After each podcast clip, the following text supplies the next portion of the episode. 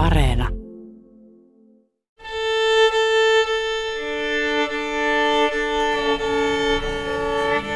Muutaman kerran, kun varsinkin jos on mennyt yksin esiintymään, vaikka johonkin isoon saliin, vaikka säästäänkin kanssa, mutta on tavallaan kumminkin yksin, niin se on niin kuin alkanut jännittää kyllä, kyllä tosi paljon. Just varsinkin juuri ennen, kun on menossa lavalle, niinä niin kuin viimeisinä tunteina ennen H-hetkeä. Tavallaan kaikki, mitä sä ajattelet, kohdistuu siihen tulevaan suoritukseen.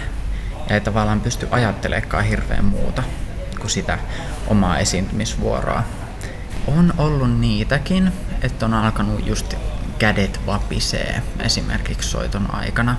no mä jännitän aika fyysisesti. Mä, mulla koko kehossa kyllä tuntuu, että, että jännittää. Ja usein saattaa tulla vähän semmoinen blackout, niin kuin, varsinkin, niin kuin, ainakin jälkeenpäin.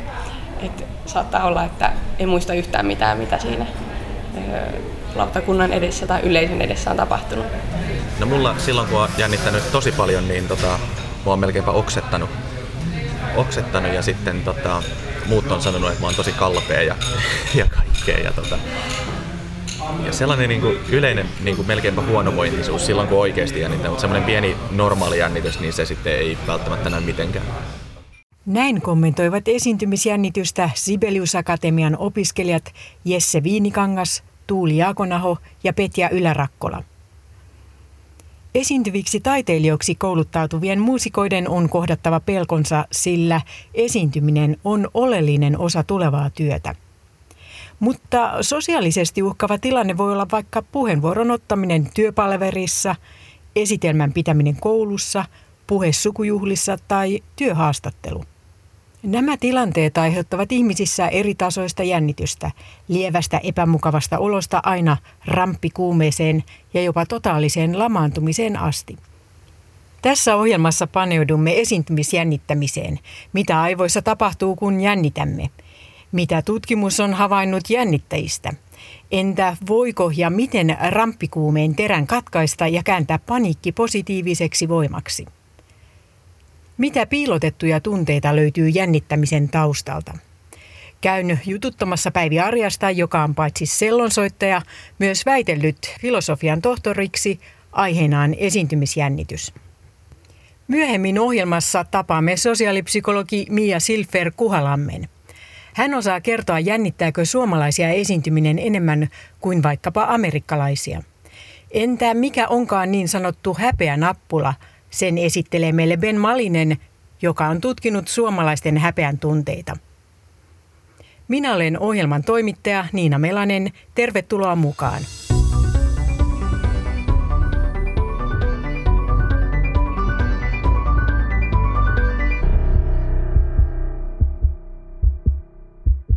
Voimakkaassa esiintymisjännityksessä pelko valtaa koko kehon ja aivoissa näyttää kutakuinkin samalta kuin jos olisimme joutuneet metsässä silmätysten uhkaavasti käyttäytyvän karhun kanssa.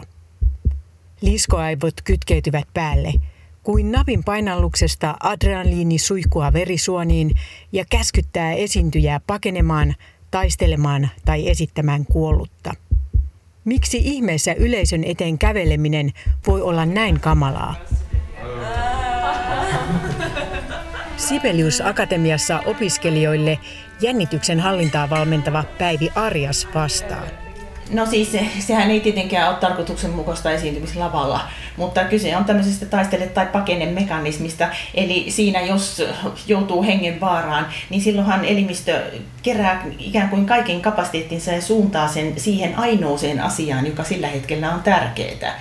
Eli jos täytyy taistella, niin silloin on todella vahva, koska kaikki on suunnattu siihen voimaan. Jos pitää juosta pakoon, niin pystyy juoksemaan nopeammin kuin mitä rentona pystyisi se jännityshän tota, alkaa sillä, että mantelitumake reagoi siihen ja lähettää sitten signaalia eteenpäin. Mutta et kyllähän se on semmoinen niin koko elimistöön vaikuttava tapahtuma, että eh, sitten tämä tota, adrenaliinia, noradrenaliinia erittyy sitten lisämunuaisista ja niin siinä, että onko sitten se ei ole pelkästään aivojen tasolla, vaan että se tulee koko elimistölle semmoinen ikään kuin hälytystila ja kyllä tämä niin kuin, e, sisäelimet ja aivot sitten kommunikoi keskenään sillä tavalla, että se vaikuttaa hyvin kokonaisvaltaisesti.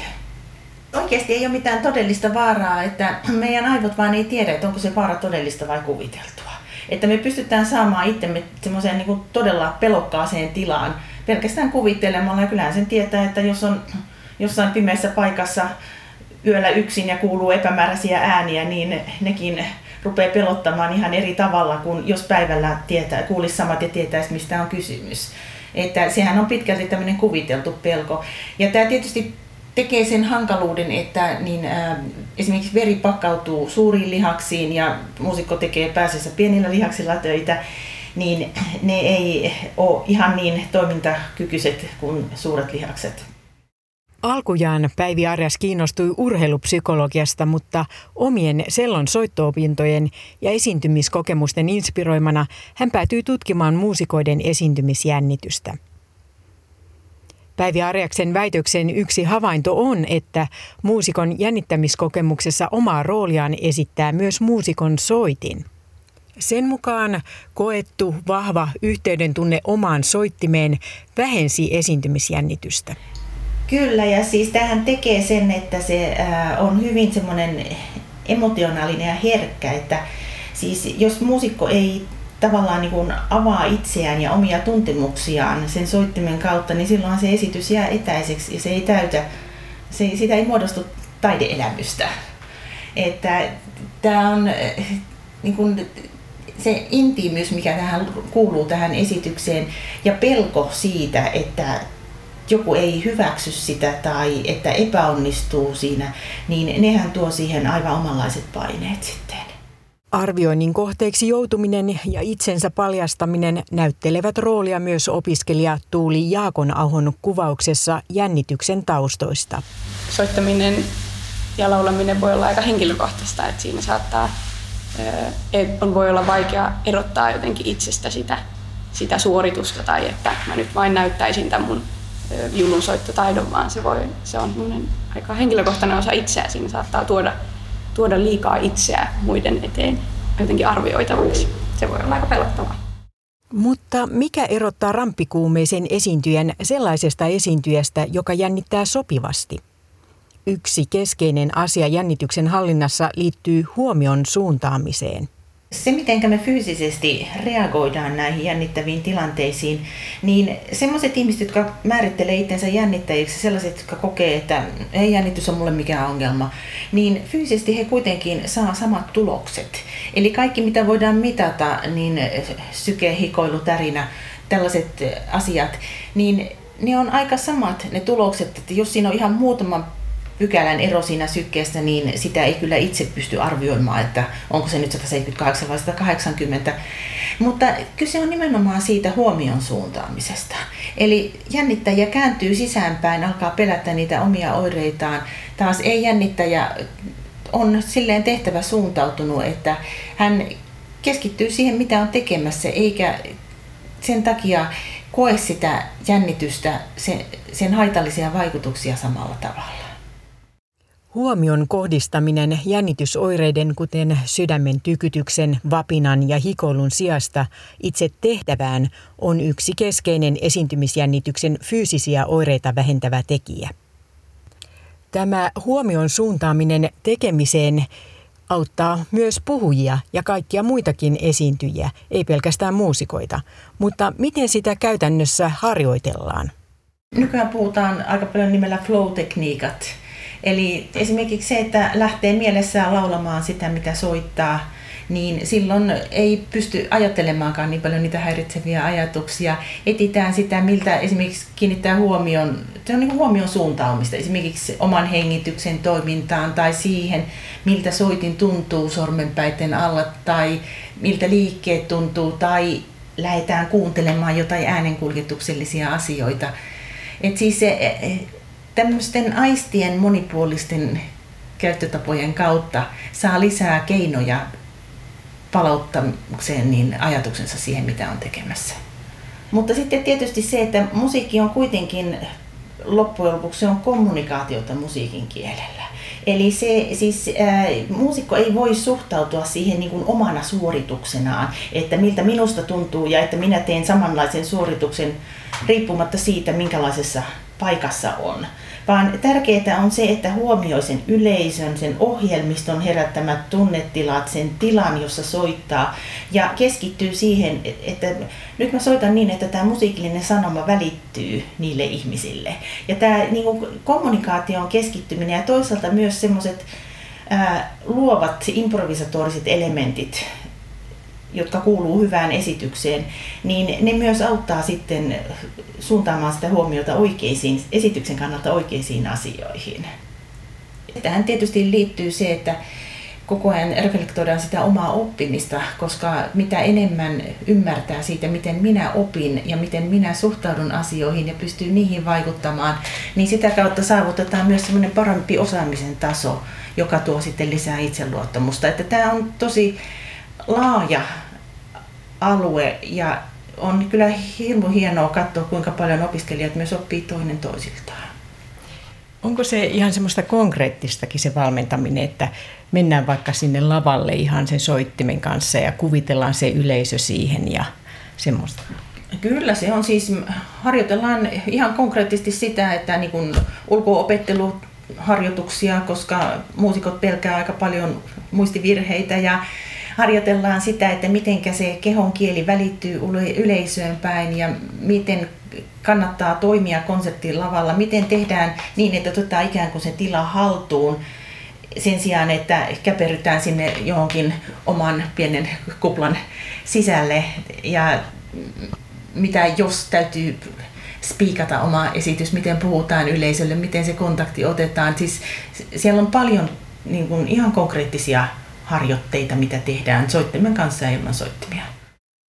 So, we're really fascinated with body language, and we're particularly interested in other people's body language. Amerikkalainen sosiaalipsykologi ja tunnettu TED Talk-puhuja Amy Cuddy puhuu voima-asennoista. Tiedossahan on, että niin sanottu body language on voimakkaampi kieli kuin puhuttu. Jos siis vakuutat esimerkiksi työhaastattelussa olevasi johtaja-aineesta, mutta ruumiinkielesi kertoo päinvastaista, ruumiinkieli voittaa. Kadin ryhmä menee pidemmälle. He väittävät lisäksi, että fyysiset eleet antavat myös omille aivoille vahvan viestin. Et oikeasti usko olevasi johtaja-aineesta, jos asentosi on pelokas. Mutta voit huijata itseäsi. Kun isonnat itsesi, raajat levälleen ja ryhti suoraksi, muutut johtajaksi ulospäin muille, mutta myös oma mielesi alkaa muuttua. Voit siis säädellä pelkästään ruumiisi asennolla omaa tunnetilaasi tai kokemusta itsestäsi. No tämä on myös yksi niitä asioita, johon me kiinnitetään huomiota opetuksessa aika paljonkin. Eli jos me annetaan itsemme reagoida silleen, että me fyysisesti reagoidaan niin kuin pelkoon reagoidaan, niin se vahvistaa sitä tunnetta, että se on jotain pelottavaa. Mutta että jos tietoisesti opettelee pitämään itsensä esimerkiksi fyysisesti auki niin, että pitää hartiat auki, pään pystyssä, niin silloin se fyysinen reaktio tai siis se fyysinen toiminta jotenkin lieventää sitä mielen tulkintaa siitä vaarasta. Eli meidän mieli ja keho on tosi vahvasti sidoksissa toisiinsa ja me kokeillaan opiskelijoiden kanssa esimerkiksi sellaista, että jos ottaa ihan tämmöisen hartiat sisäänpäin jännitä vatsalihaksia, katso alas asennon, niin siitä tulee semmoinen pelokas olo, vaikka ei olisi antanut yhtään ohjetta siitä, että tunne itse pelokkaaksi, vaan se fyysinen asento tuo jo sitä pelokkuutta. Ja vastaavasti sitten semmoinen niin kuin avoimempi, rohkeampi asento tuo sitä rauhaa ja sitä kautta pystyy vaikuttamaan mieleen. Amy Cuddy puhuu myös tuntemusten tulkinnoista. Sillä, miten esiintyjä tulkitsee fyysiset tuntemuksensa, perhoset vatsassa kohonneen sykkeen, vapinan ja niin edelleen on merkitystä. Jos esiintyjä ennen lavalle astumista tulkitsee kohonneen sykkeensä negatiivisesti ja arvelee olevansa matkalla kohti paniikkikohtausta, tilanne on huono. Jos esiintyjä sen sijaan pyrkii tulkitsemaan kohonneen sykkeen innostuneisuudeksi ja energisoivaksi tilaksi, esiintyminen on enemmän hallinnassa siis mun mielestä toi on hyvin uskottavaa ja se on ihan varmasti tuolla tavalla, että siis englannin kielessähän on vaihtelevampaa se termistö, jolla näistä puhutaan, että just tämä niin excitement tai activation on sellaisia, jotka kuvaa sitä, mitä me kutsutaan ehkä positiiviseksi jännittämiseksi. Tämän takia mä just pyrin esimerkiksi pedagogiikassa puhumaan innostuneisuudesta. Ja lapshan on esimerkiksi hirveän innostunut. Se saattaa sanoa, että minua jännittää ihan kauheasti, mutta todellisuudessa se tarkoittaa, että mä oon niin innostunut, että mä hädin tuskin hallitsen itseäni. Eli siis se on, jos käytetään semmoisia termejä, johon ei kuulu tämmöistä negatiivista latausta, niin silloinhan se on helpompi tulkita semmoisena energiana ja tahtona tehdä sitä. Mutta sitten jos mennään taas sinne uh, performance anxiety tai stage fright, eli sinne niin kun haitallisen jännityksen tai pelon puolelle, niin silloinhan se kyllä rupeaa haittaamaan sitten sitä kokonaisuutta.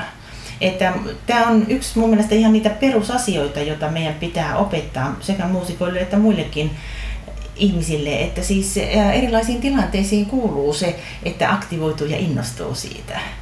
Eikä pelkää niitä omia reaktioitaan, koska monestihan jos muusikolta kysyy, että mitä sä pelkäät, niin se alkaa kertoa niistä omista reaktioistaan enemmänkin kuin siitä tilanteesta. Näin kertoo kokemuksistaan opiskelija Julia Rima. No esimerkiksi nyt vähän aikaa sitten mä olin ö, koesoitossa yhteen suomalaiseen orkesteriin ja silloin mä olin tosi kovilla ja silloin itse asiassa jännitti niin paljon, että se haittasi sitä suoritusta. Uh, eihän se varsinkaan siinä tilanteessa, kun on niinku koesoitosta kysy, kysymys, niin eihän se kivalta tunnu, tai ettei se, niinku, niin, ei se silleen miellyttävä tunne ole. Mutta mä haluaisin kuitenkin ajatella niin, että jännitys on mahdollista kanavoida semmoiseksi eh, jotenkin sitä esitystä boostaavaksi tunteeksi parhaimmillaan, että sit saa sitten ehkä adrenaliinia tai jotain, jonka niin kun siivillä pystyy semmoisiin suorituksiin, mihin ei välttämättä muuten pystyisi. Mutta sitähän se on, että sydän hakkaa ja kädet hikoo ja ajatukset pyörii ja menee sinne ja tänne ja tonne, mutta se vaatii ihan tosi tosi paljon keskittymistä, jotta sen niin saa käännettyä puolelleen. Pitkälti on kysymys siitä, että mitenkä oppii suhtautumaan siihen omaan jännittämiseensä. Että monet muusikothan puhuu tämmöisestä positiivisesta jännittämisestä, että mä tarvin sen tietyn jännityksen, jotta mä olisin parhaimmillani. Ja silloin mä en käyttäisi sitä sanaa jännitys ollenkaan, vaan mä mieluummin puhuisin latautumisesta tai aktivoitumisesta, koska kyllä se reaktio tuo semmoista tiettyä energiaa ja terää siihen esitykseen, jota siinä ei muuten olisi. Ja kun tämän oivaltaa ja sitä oppii hyödyntämään, niin silloin ollaan jo pitkällä. Sanoilla on siis merkitystä tässäkin asiassa. Jos kärsit voimakkaasta rampikuumeesta, niin ennen esiintymistä kannattaa muuttaa sisäisen puheen sanasto. Esiintymisjännitys-sanan voi korvata esiintymisinto-sanalla ja paniikin oireet voi tulkita esiintymisaktivaatioksi. Pitäisi helpottaa ainakin jonkin verran. Ja sitä paitsi 14 vuotta jännityksen hallintaa valmentanut Päivi Arjas liputtaa armollisuuden puolesta. Ei tarvitse olla täydellinen. Esiintyjällehän on, varsinkin jännittäjälle on tyypillistä se, että menettää suhteellisuuden tajunsa kokonaan. Eli ainoa mitä muistaa sen esityksen jälkeen on ne virheet ja epäonnistumiset.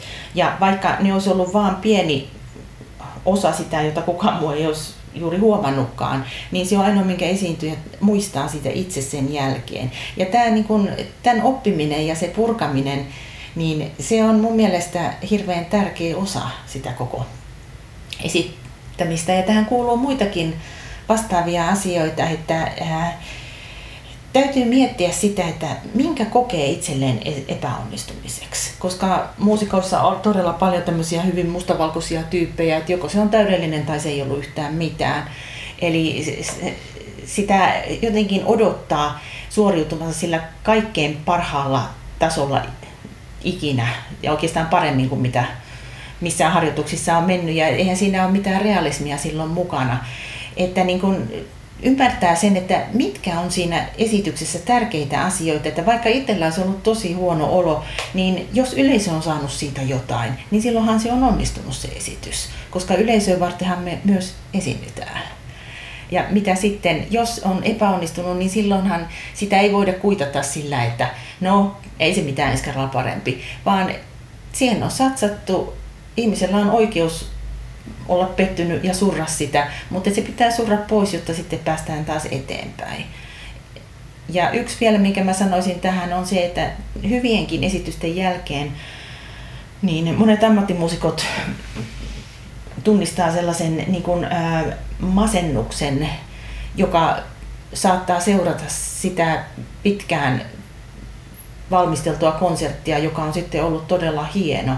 Ja tämä siis taas johtuu siitä, että kun siihen on laittanut niin paljon mentaalista ja fyysistä energiaa, niin elimistö ikään kuin ottaa sitten itselleen aikaa sitä kautta, että nyt rauhoitutaan, nyt ollaan vähän aikaa ihan hiljaa ja levätään ja kerätään voimia.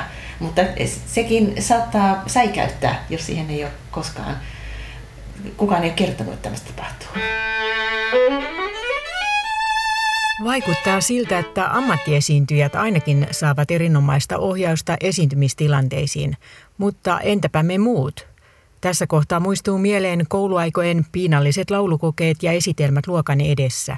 Sinne vain munaamaan itsensä, katsotaan miten selviää. Mitään harjoitusta tai ohjeistusta esiintymiseen ei saanut. No, nyt tiedetään, että karaisumenetelmä ei monestikaan toimi.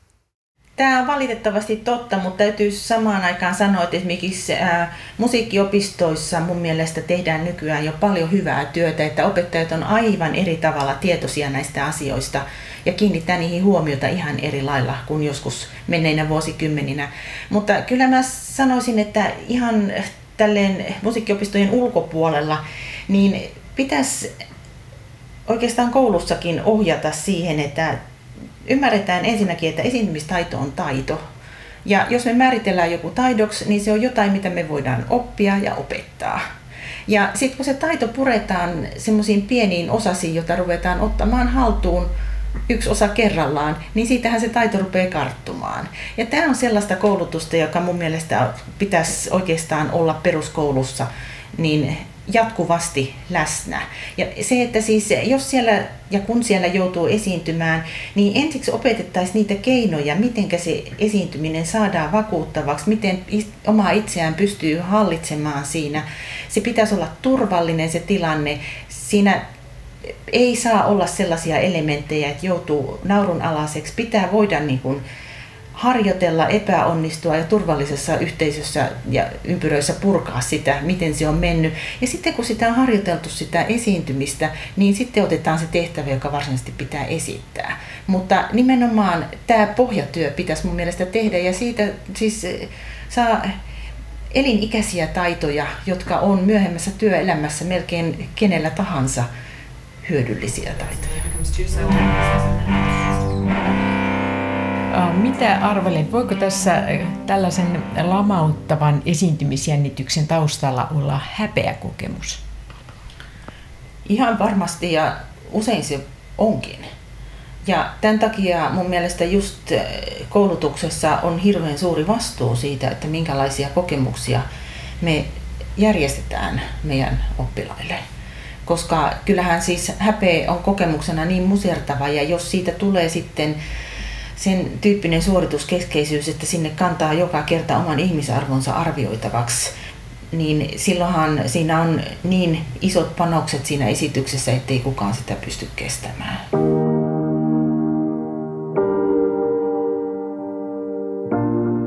Onko siis häpeä se voimakas tunne, joka laukaisee ramppikuumeen, voimakkaan tunnetilan, joka saa esiintyjän jopa lamaantumaan?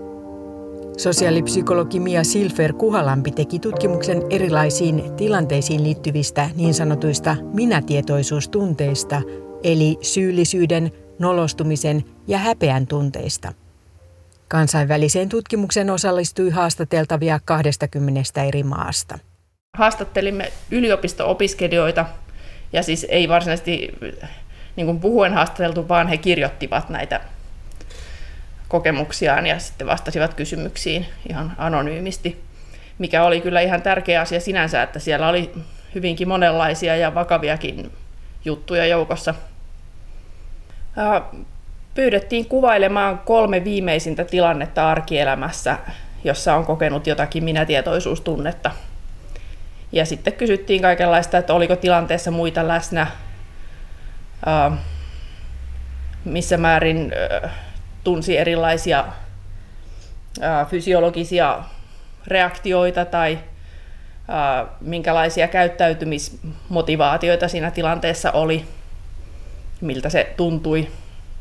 Ja ylipäätään semmoinen hyvin tavallinen luokka näitä tilanteita oli niin kuin erilaiset suoriutumistilanteet. Että miten, miten pärjäs työtehtävässä, opiskelutehtävissä tai ihan jossain esiintymisessä harrastuksiin liittyvissä tilanteissa. Että esimerkiksi yksi portugalilainen opiskelija kertoi siitä, että hänellä oli suullinen tentti yliopistolla ja hän koki siinä kauheaa nöyrytyksen tunnetta, kun se tenttiä oli niin ankara ja todella niin kuin antoi kuulla kunniansa siinä tilanteessa. Silfer Kuhalampi havaitsi, että esiintymistilanteisiin liitettiin häpeää ja nolostumista ympäri maailmaa, kaikissa kulttuureissa. Mutta toki erojakin löytyi. Kyllä se hyvin samantyyppistä on se kuvailu, että siihen liittyy se, että kokee muiden arvioivan kriittisesti ja tuntee epävarmuutta itsestään ja ajattelee, että olenko minä tarpeeksi hyvä ja pärjäänkö. Ja useinhan siihen liittyy tietysti tämmöiset hermostumisen fysiologiset reaktiot myös, että kädet tärisee ja tuntuu, että haluaisi paeta paikalta ja tämän tyyppiset. Mutta tosiaan joillakin kansallisuuksilla näyttäisi olevan keskimäärin hieman enemmän semmoisia itseen liittyviä epävarmuuksia. Ja suomalaisilla varsinkin niissä kertomuksissa korostui se, että kovasti pohditaan sitä niin kuin minä-kuvaa, että olenko minä tarpeeksi hyvä ja arvokas ja kelpaanko muille.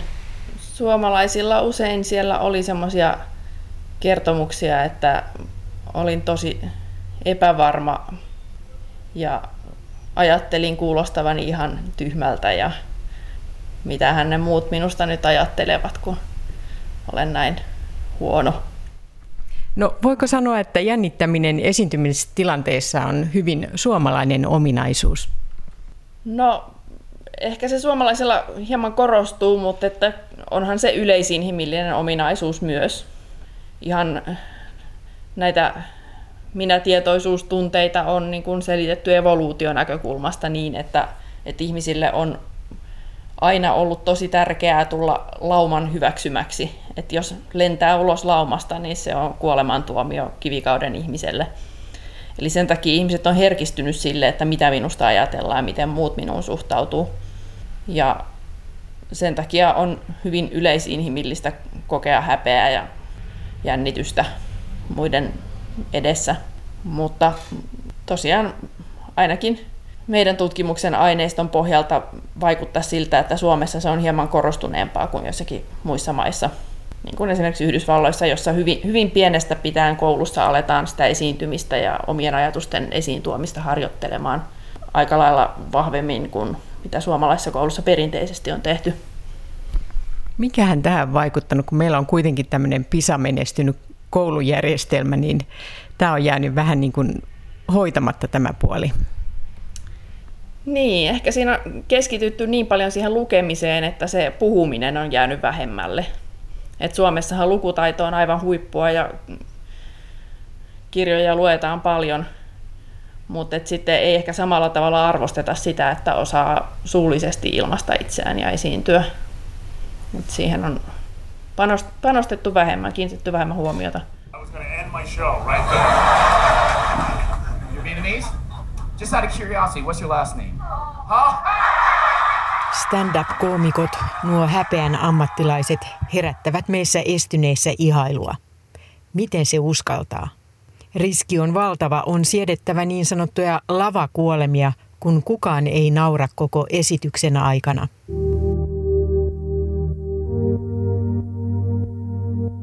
Häpeää sanotaan sosiaaliseksi kivuksi, joka parhaimmillaan suojelee meitä ja varoittaa meitä ylittämästä toisten rajoja, pitää meidät tavallaan aisoissa.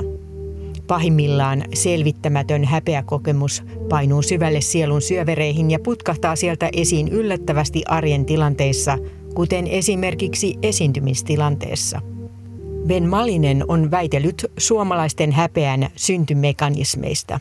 Mutta jos tämmöinen niin kuin, hyvin tämmöinen voimakas, voimakas kokemus tulee siinä, siihen, tai se on ylitsepääsemätön jotenkin se jännittäminen, niin kyllä siinä silloin, silloin siinä on jotakin niin kuin tähän häpeään liittyä. Joku kokemus, joka, joka sua painaa päälle, joka pyrkii niin kuin pintaan, vaikka sä et tunnistaiskaan sitä siinä, siinä tilanteessa, mutta jos sä lähdet käymään ja mietit lapsuutta, niin saattaa, että sieltä löytyy joku sellainen, joku, joku pieni vihje sieltä, tai siellä olisi voinut tapahtua, niin kuin mulle kävi, että mä jossain vaiheessa mä muistin sen lapsuuden tapahtuman, jonka mä, mä olin kymmeneksi vuosiksi unohtanut kokonaan, niin sitä mä muistin ja mä heti osasin yhdistää, että niin silloin tuli se voimakas tunne, kun mä olen kaikkien, kaikkien huomion eh, keskipisteenä koululuokassa ja mulla on se reikäinen paita.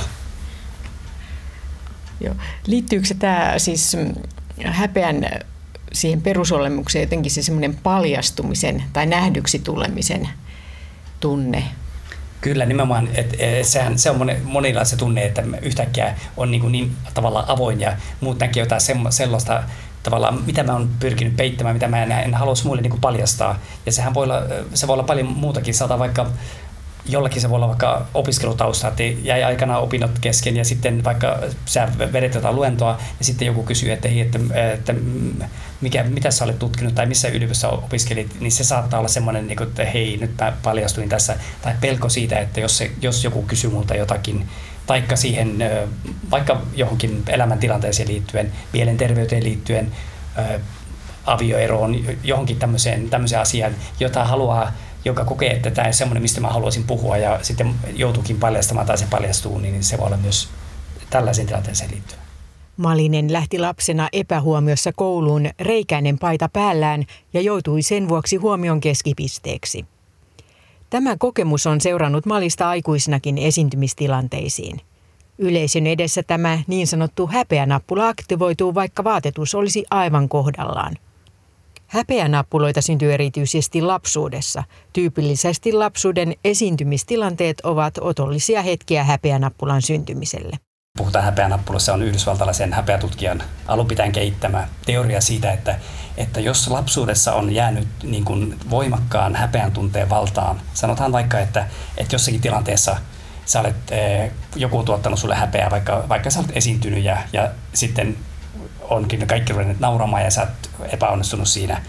Ja jos sä jäät sen tunteen valtaan, niin siitä kehittyy semmoinen voimakas tunne, se on se häpeänappula, joka sitten aikuisuudessa, kun tulee samanlainen tilanne, joka muistuttaa jollakin tavalla sitä tilannetta, joko se paikka, tai sä teet sitä samaa, tai joku sanoo tietyllä sanoilla tai tietyllä äänensävyllä sanoo sulle jotakin, niin se painaa sitä sun häpeänappulaa, tuo sen van, vanhan muiston, todennäköistä on, että sä et edes muista sitä vanhaa, että mikä, mikä tapahtuma oli, mutta siinä on kuitenkin jäänyt se tunnemuisti muisti, ja se tuottaa sen voimakkaan saman tunteen, voimakkaan häpeän tunteen, riittämättömyyden, kelpaamattomuuden tunteen sitten aikuisena. Tavallaan se moni siis opettajalla on tai kasvattajalla tai vanhemmalla on se tärkeä rooli siinä, että sitten siihen häpeän tunteeseen ei saisi silloin lapsu, lapsena lapsuudessa jäädä, vaan siitä jonkun pitäisi auttaa pois sitä tunteesta. Sen jälkeen sanotaan, että hei, että, että tässä nyt tuli tällainen ja käydään se läpi ja sanotaan, että tämä meni hienosti muuten. Ja, ja, ja silloin kun vapautuu siitä, siitä tunteesta silloin, silloin lapsuudessa mahdollisimman nopeasti, niin se ei jätä sitä voimakasta sitä tunnetta, josta tuli kehittyy häpeänappula, vaan sen ylipääsee ja sitten voidaan olla käydä läpi ja ainahan voi tulla, että kaikki, että joskus niin lapset nauraa tai tulee, tulee tilanteita, mutta tärkeää on se, että siihen tunteeseen ei saisi jäädä. Ja monesti lapsella ei ole kykyä sitä itse tulla pois, vaan jonkun aikuisen täytyy auttaa se, katkaista se häpeän, häpeän tunne kokemus siinä, jolloin sitä tunnetta ei, ei niin voimakkaana synny. Sitä voi jäädä jotakin, jotakin sellaista, että myöhemmin saattaa vähän jännittää ja, ja ajattelee, että, että, en, että ei ehkä, ehkä ole niin, niin tämmöinen innokas esiintyjä, mutta ei jää samalla tavalla sitä semmoista niin kuin pysyvää tunnetta, joka estäisi jotenkin ilmaisemasta vaikka itseään. Joo, ettei mene totaaliseen ramppikuumeeseen tai näin, mutta eikö tämmöisiä äh, häpeänappuloita voi syntyä aikuisenakin? Kyllä voi, mutta kun aikuisena taas meillä aikuisena on paljon suurempi mahdollisuus käsitellä sitä ja me osataan laittaa ne oikeisiin mittasuhteisiin ajatella, että no nyt tänään mä epäonnistuin, että no, tänään ei mennyt ihan niin, niin hyvin ja, ja kaikki nauroi. Ja siinä, jos nauramisessakin on tärkeää, että jäätkö sä sen naurun kohteeksi sinne keskelle, kun muut nauraa vai olet sä, että voit sä itse, osaat sä tulla pois sieltä keskeltä ja nauraa sille, mitä on tapahtunut ja sanoa että, itsekin, että hei, että kylläpäs mä nyt mokasin tässä tai kylläpä, kylläpä tämä nyt meni tänään huonosti.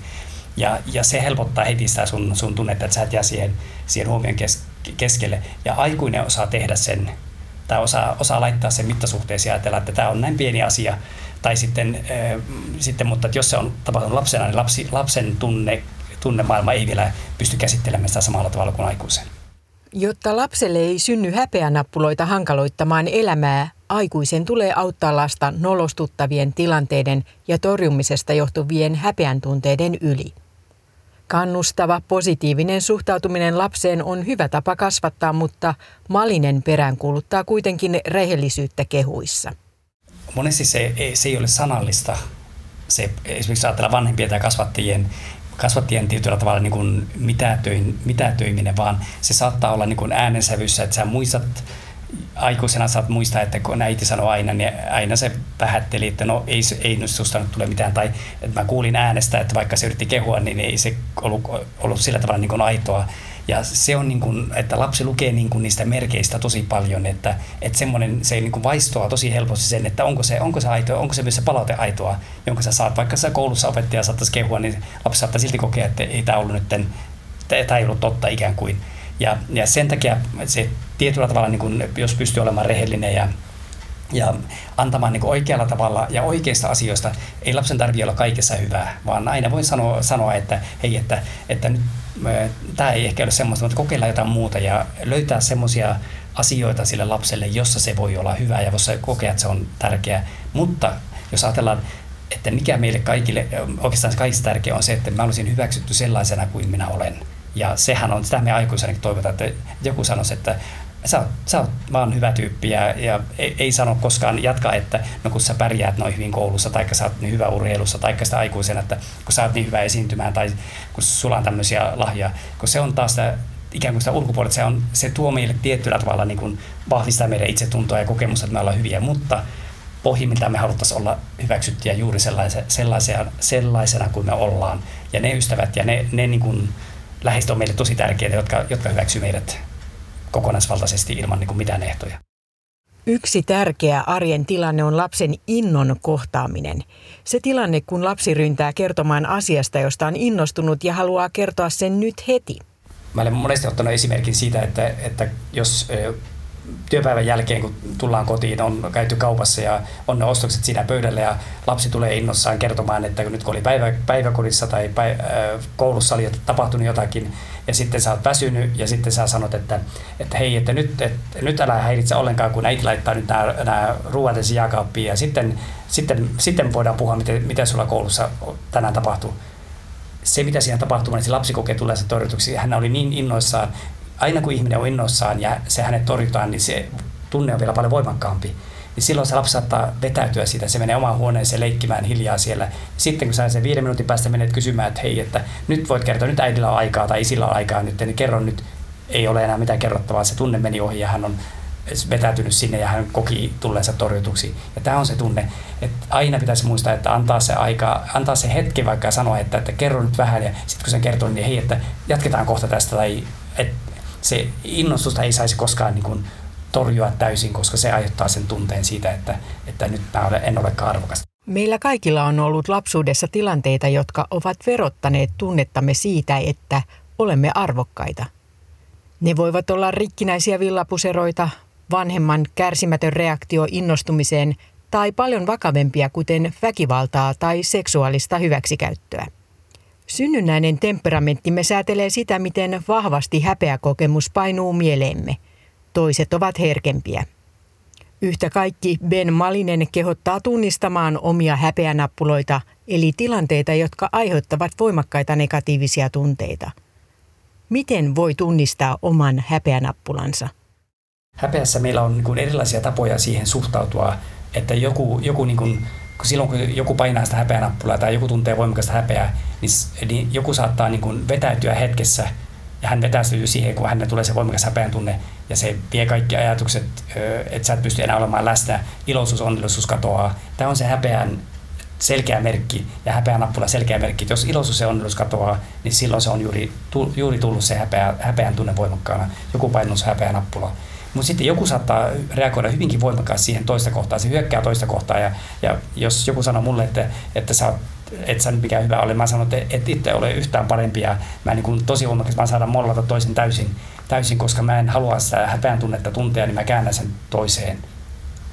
Ja sitten monesti, mikä myös liittyy tähän masentuneisuuteen, on se, että, että käännytään itseä vastaan ja mollataan itseä ja sanotaan, että mä en ole mitään ja mä oon niin huono ja en mä ole missään hyvää, hyvää siis käännetään se häpeä ja tavallaan ikään kuin vahvistetaan sitä myös.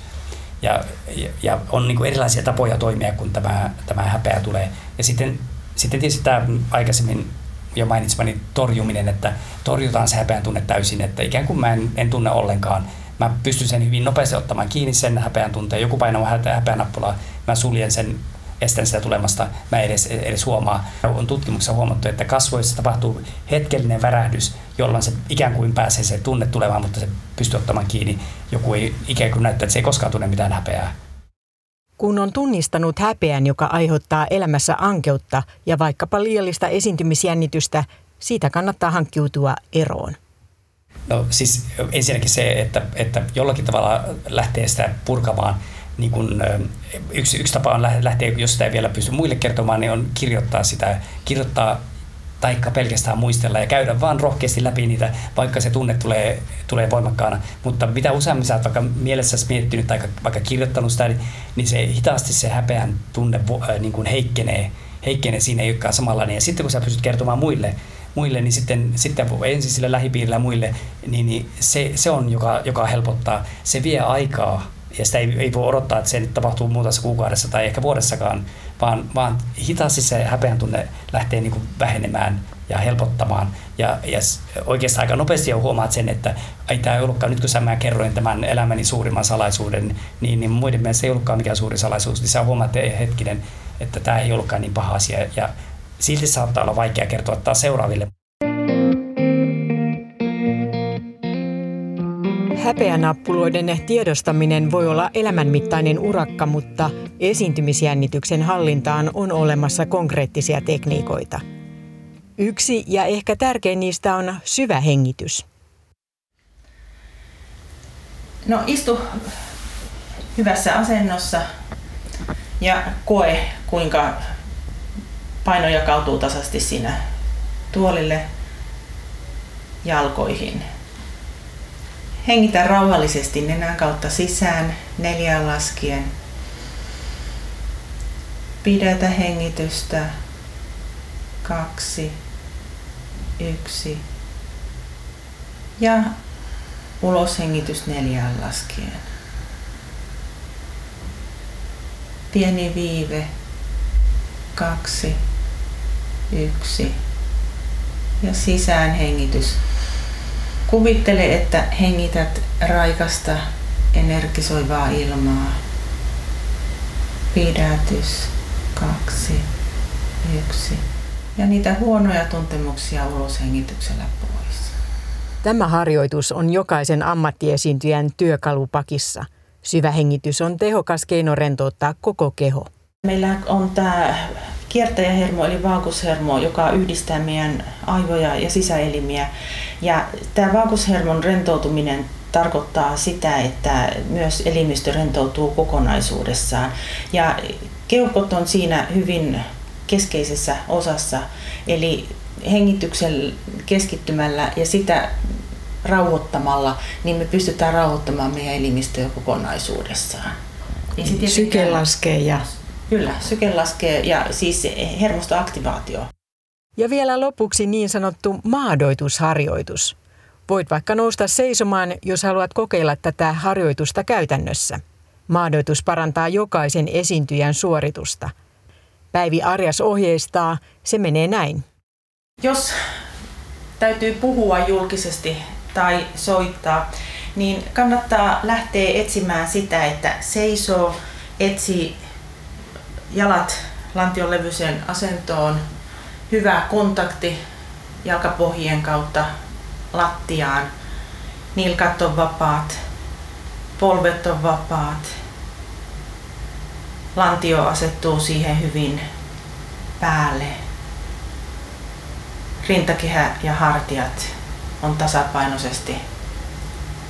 Pää tuntuu kevyeltä. Ja nyt kun lähtee hengittämään, niin hiljalleen hengittää, syventää ja syventää sitä ja tuntee kuinka koko ajan juurtuu paremmin sinne lattiaan. Hengityksen kautta etsii painon tunnetta, kontaktia. Tässä ohjelmassa kävimme läpi esiintymisjännityksen ilmenemistä, syitä, seurauksia ja muutama vinkkikin jännityksen hallintaan saatiin. Kuten Keskity tekemiseen jännittämisoireiden eli vapinoiden ja tykytysten sijaan. Tee niin sanottuja voima-asentoja ennen lavalle astumista. Hyvä ryhti, rinta auki. Vaihda sanasto, tulkitse fyysinen aktivaatiosi innostuneisuudeksi. Mahtavaa päästä näyttämään, mitä osaan ja tiedän. Hengitä. Hengitä syvään. Tee mielikuvaharjoituksia ennen esiintymistä. Kuvittele syvään hengittäen, kuinka menet lavalle ja rauhoitut. Maadoita itsesi ennen lavalle astumista. Yritä tunnistaa omia häpeänappuloitasi, missä tilanteissa häpeä valtaa mielen ja miksi. Ja lopuksi, ole itsellesi armollinen, ei tarvitse olla täydellinen. Sopivan rosoinen esitys toimii hyvin.